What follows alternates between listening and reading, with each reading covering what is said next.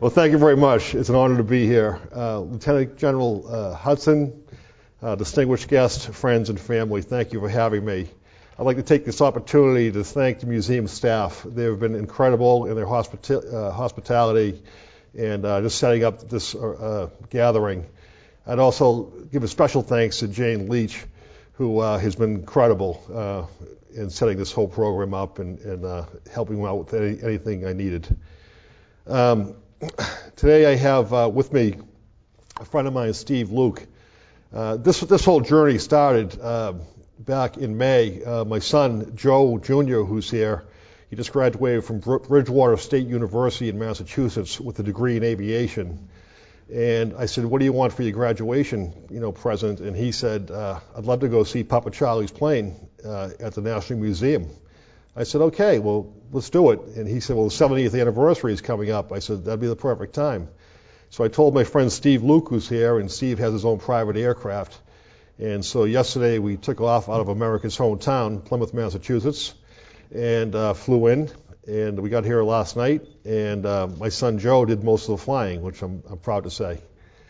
Um, I'm the ninth of ten children, and uh, my parents loved all their children. They loved all their grandchildren. They loved all their great grandchildren. But when Joe was born, he was the first son of a son. Although he was the 20th grandchild, he was the first son of the son.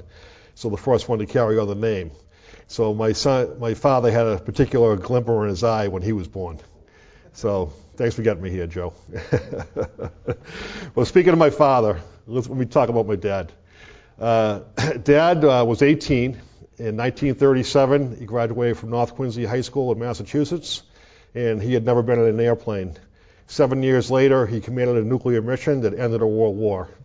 Uh, well, how did he get there? Well, it started out uh, when he was 18, and there was an old naval air station uh, in his hometown of Quincy uh, called Denison, and they were giving out uh, airplane rides for two dollars.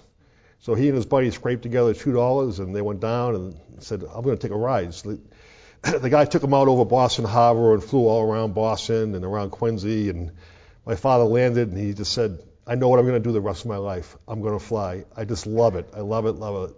So he went home and told his mother, and she said, "Not my son. No way." so um, behind her back, he started applying to the Army Air Corps, and uh, he took, passed all the tests, passed the physical, passed the psych exam, and, and he was accepted. But he needed his mother's, you know, to sign off on that. He went into his father, and of course his father signed it. He said it was one less mouth to feed, and um, so, uh, but his mother wouldn't sign it, and he was so discouraged. He begged and pleaded with her. Finally, she gave in, and she signed. So he went off to flight school, and he didn't. Uh, you know, think anything about a war. I mean, there wasn't a war at the time. You know, he thought, okay, this is going to be cool because I can get a nice pair of sunglasses and a you know white scarf and a leather jacket, and I can meet girls. You know, that was his you know philosophy in flying. You know, and uh, but uh, all of a sudden, uh, when he was just near the end of flight training, uh, 7 December 1941, a day that will live in infamy, happened, and uh, the next day, uh, he was uh, commissioned a second lieutenant, and he got his first assignment to Jefferson Proving Grounds in Indiana. From Jefferson, he went on to Eglin Field. He became the base operations officer. And while he was at Eglin Field, um, pretty much he got the reputation as if you need someone, you know, to fly something, call Sweeney. He will fly it. He'll fly morning, day, noon, night. He didn't care. He would fly anything they had in their inventory. So he became, at that point, he was qualified in over 60 different aircraft. And one asked, you know, Dad, you were qualified in 60 aircraft? Really? And he said, well, that's all they have in their inventory. so, you know, they didn't have anything else to fly. But while he was at Eglin, there were very three significant events that happened in his life. Uh, the first was uh, one day the base commander called him up and said, Chuck, we need you to uh, cordon off the airfield because uh, there's a special plane coming in. I don't want anybody near it. You know, I want security out there, and you know, of course, it sparked his interest. He said, okay. So we did that, and then he went up in the tower, and all of a sudden he saw this plane coming in, and as he said, It looked like the Cadillac of airplanes. It was a B-29, the first time we'd ever seen one. And he said, I got to get into that thing. So he went, he went down to the tower and, and he jumped in a Jeep and he went flying out to the flight line. And that was the first time he met uh, Colonel Paul Tibbets. And Tibbets got out of the plane and he introduced himself and said, Sir, I'm here at your disposal, whatever you need. And um, that was that. And then he put his spies all around the base. He said, Follow that guy, let me know where he is. And, and that night, uh, Colonel Tibbets went to the officers' club for dinner. And of course, my father showed up at the same time and said, uh, Colonel, uh, I met you earlier today. You know, would you like to have dinner? Oh, sure. So they had dinner, and every chance he got, he told about his flying, you know, escapades. And uh, Tibbets said, you know, I'm looking for some young pilots. He said, I'm flying to Wichita tomorrow. Why don't you come with me? So they did a couple of flights together. And after, I think, the third time, uh, Colonel Tibbets said, why don't you take the wheel, Chuck? So he, he had never flown one, but he just loved it, and he started flying it. And when they landed, uh, the colonel said, "You know, I, I think I like your style, kid." Uh, he said, I, "I'm looking for pilots, and I'm going to join, you know, have you join my unit." And uh, he said, "I'm honored, Colonel, but I have uh, orders to India at the end of you know this year." And he said, "Well, I'll cancel them." So, so my father said, "Hmm, this guy, I know he's a colonel, but uh, you know he doesn't have enough pull to cancel orders." And he said, this is the Army Air Corps. It's not the Air Force. You know, the Air Force didn't exist at the time. And he's an air colonel. Well, let's see what he says, you know. The next morning, my father got word his orders were canceled, and he was happy as could be. so that was, I, said there, I think I said there were three significant events. That was the first. Every chance he got he, to fly, he flew the B-29. He knew the plane inside and out. So one day, his childhood hero showed up in Colonel Tibbets' office, uh, Charles Lindbergh, and he said, um, I'd like to see the B-29. So he said, well, let me give you one of my best pilots. And my father was thrilled that Colonel Tibbets picked him to show Lucky Lindy the B-29. So he spent uh, a day uh, with them in the aircraft, and uh, that's my father on the left, and then uh, Charles Lindbergh with the hat. Uh, he was 23, I believe, at that time. And um, they spent the day and, and they flew that afternoon, and, and uh, he was just, you know, thrilled to meet his childhood hero and a national hero of aviation as well. And the third event that happened at Eglin while he was there was probably the most important to me, is that's where we met my mother. she was an Army Air Corps nurse, also a World War II veteran. Um, and you know, he saw this good-looking gal walking into the uh, officers' club, and it was a typical pilot nurse, you know, scenario during World War II. You know, she was reaching for the salad, he stabbed her with the fork. You know, you know the story. But anyway, um, he met my mother, and then they were married uh, the next year, and, and the brood started. Um, after Eglin, they went to Nebraska, uh, Grand Island, Nebraska, and they were starting to put the 509th group together. And uh, again, he was just flying every chance he got. And then one day, uh, General Curtis LeMay showed up in, to Colonel Tibbets and he said, Show me the B 29. He said, Let me give you Sweeney. So my father spent two days with LeMay. And LeMay, as most of you know, was a big, rough, tough guy and uh, didn't take any, any, you know, BS from anybody. And so my father said, "That's fine. I can I can show him. I can get him up in the air and show him how to fly this thing." But that's not what happened. They spent the first day just sitting in the cockpit. LeMay said, "Tell me about this. Tell me about this. Tell me about this." And uh, and my father said it was incredible. He goes, "I knew. It turned out I knew more about the aircraft than I thought I did. Luckily." And he said the second day they flew in the morning and the afternoon. And when LeMay got done, uh, he said to Tibbets, you know, you got a pretty good pilot there. So you know, it was a feather in his cap. But anyway, from there they went on to, uh, it was September of 44, and they went to Wendover, uh, Utah, or as Bob Hope used to call it, leftover, because it's out in the middle of nowhere if anybody's been there. It's in the salt flats of Utah, and there's not a city within 100 miles of it. And that's where they actually started uh, train for the dropping of the atomic bomb. However, um, they didn't know why they were there when they first got there. And as my father used to say, there are certain events in your life that you'll always remember. And one was that on a Sunday morning he went to church and then he came out of church and an uh, intelligence officer pulled up and he said, "Get in the jeep." And they got into the jeep and he drove about 10 miles out into the middle of the desert. And he's like, "You know, what are we doing out here?" And he said, Have you ever heard of Einstein's theory of relativity? Ironically, my father had read it in 1939 in the Saturday Evening Post. He said, I, I read it, I, I, I don't remember it, but I remember something about combustion and, and uh, multiplying energy.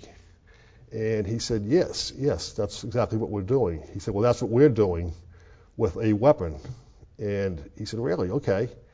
And he said, and he reached down and grabbed a handful of sand and he said, We're going to have one plane, one bomb, one city. And he threw the, and my father just said, that, That's impossible. He said, You, you are firebombing Tokyo every night.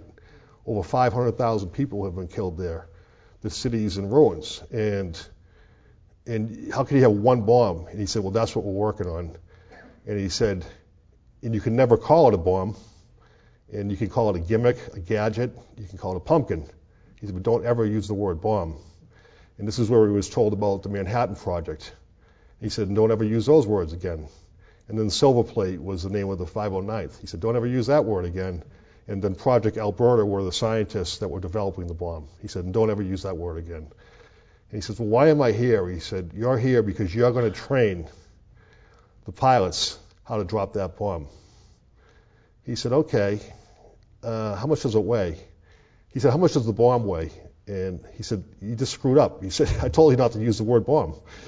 He goes, Well, how much does it weigh, the weapon? And he said, 10,000 pounds. So I used to be an artillery officer uh, in the Marine Corps.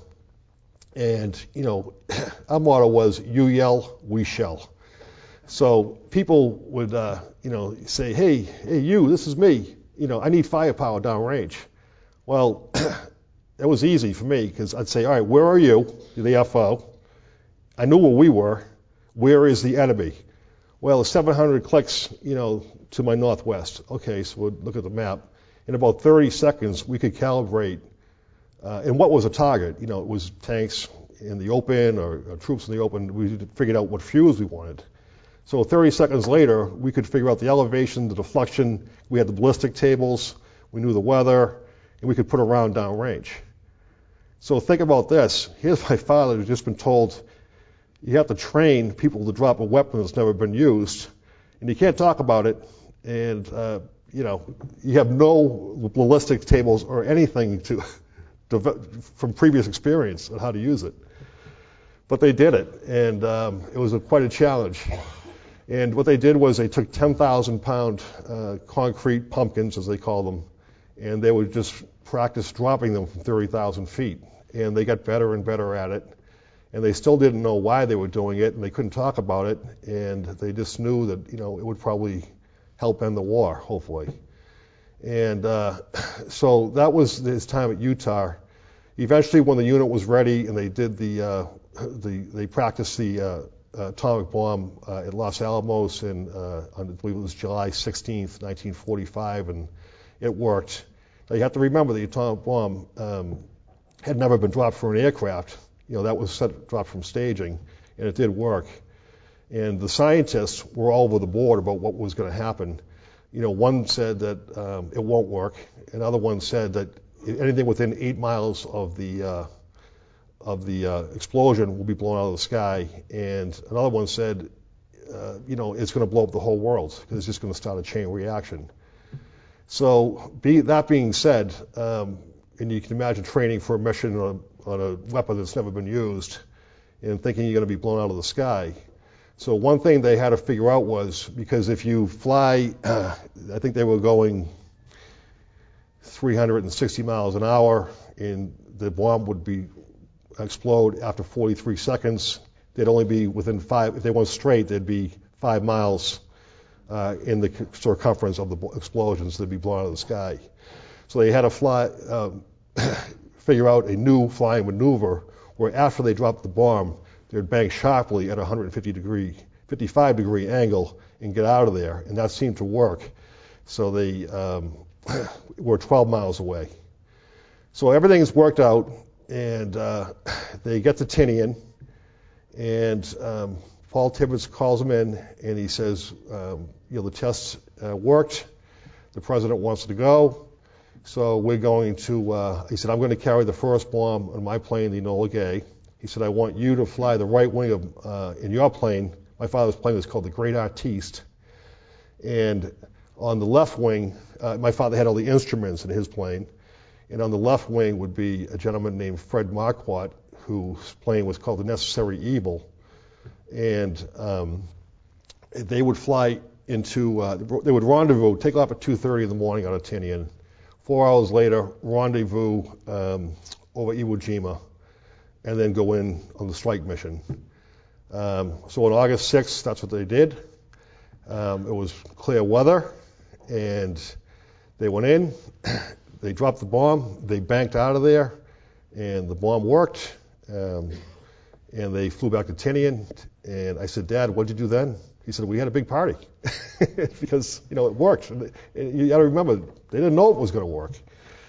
But in any event, um, and I'm sorry, I meant to flick these. These are, oh, this is good. This is him doing the pre-flight checks uh, on the Nagasaki mission. So on August 7th, Paul Tibbets called him in and said, Chuck, um, if the Japanese don't surrender, we're going to use another bomb in three days, or now it's two days. And he said, okay, Colonel. And he said, I want you to command the mission. He said, okay, Colonel. And he said, uh, who is going to uh, be my wingman? And he said, I want you to take Fred Bock and uh, this other guy, uh, Hopkins. And um, my father said, aye, aye, sir. And he said, what are the tactics? And he said, same tactics. And of course, my father's thinking, okay, three B-29s coming into a city. I think the Japanese will suspect something. But he said, same tactics? And he said, yes. And he said, aye, aye, sir. So he, uh, they used the same tactics. So at 2.30 in the morning on August 9th, they uh, had problem number one. They had 600 pounds of fuel they couldn't access. Uh, the fuel pump had broken uh, on Bockscar.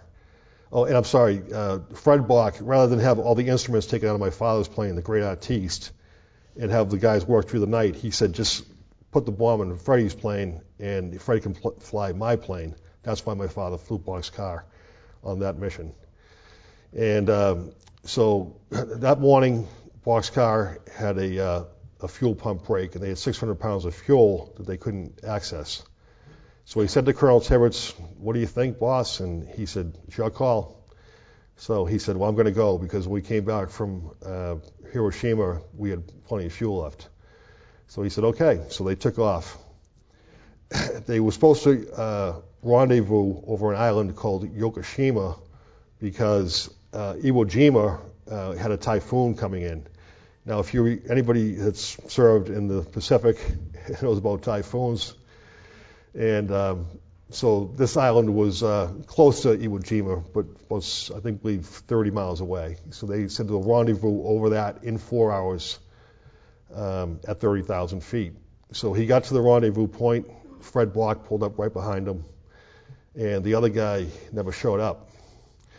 So he said, you know, he's looking at Fred, it was radio silence. He's like, you know, I, don't know where he is. So they were supposed to circle for 15 minutes and then go to the target.